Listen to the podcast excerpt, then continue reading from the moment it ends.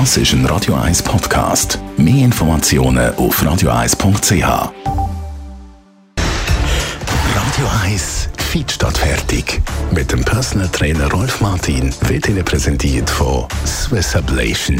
Ihre Herzrhythmus-Spezialisten im Puls 5 Zürich. Mehr Infos unter swiss-ablation.com. Radio 1 Fitness-Experte Rolf Martin. Wie gut ist Schwimmen für unseren Körper als Training? Hallo Jonas, es geht äh, um Folgendes. Sport eben ist nicht gleich Sport. Es gibt Sportarten, die sind absolut komplett einseitig. Und äh, wenn dann eine Sportart sollte ausgleichen sein, dann ist es noch mindestens Schwimmen. Wobei? Weil man dort ja alles braucht eigentlich, oder? Wobei dort auch ein bestimmter Bereich nicht ganz äh, symmetrisch läuft. Es ist eine Zugkraft, die wir ausüben im Wasser und keine Druckkraft. Wir ziehen uns das Wasser durch. Wir wollen von da nach dort schwimmen, also ziehen wir uns das Wasser durch. Somit hat Druckkraft. Wir tun uns nicht durch das Wasser durchstoßen, höchstens mit Beinen, aber Oberkörper zieht. Somit hat im Oberkörper.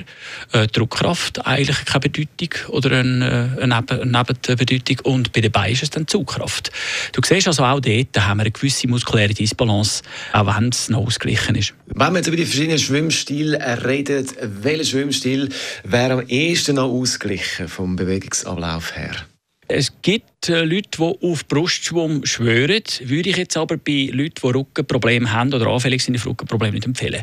Weil gerade beim Brustschwung hast du wirklich eine durchgebogene Wirbelsäule aufwärts, der Kopf schaut im Wasser raus und das ist mit der Zeit eher verspannend als entspannend. Also diesen Leuten würde ich jetzt Rückenschwung zum Beispiel äh, empfehlen das üben und so entspannt das Wasser durchgleiten und äh, so auch ihre Längen machen.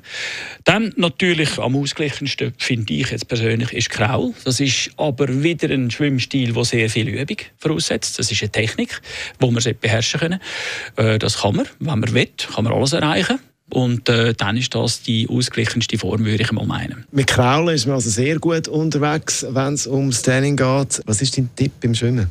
Ja, Tipp äh, würde ich, ich würde mal sagen, man sollte sich bewusst sein, dass Wasser ja immer den gleichen Widerstand bietet. Das heißt also, äh, viel an Kraft können wir eigentlich nicht zunehmen, weil das Wasser wird nicht dicker, es bleibt immer gleich, somit braucht Muskulatur nicht mehr Kraft. Aber wir können schneller durchs Wasser, was dann wieder den Kreislauf aktiviert. Und das sind wir dem Thema Kreislauftraining.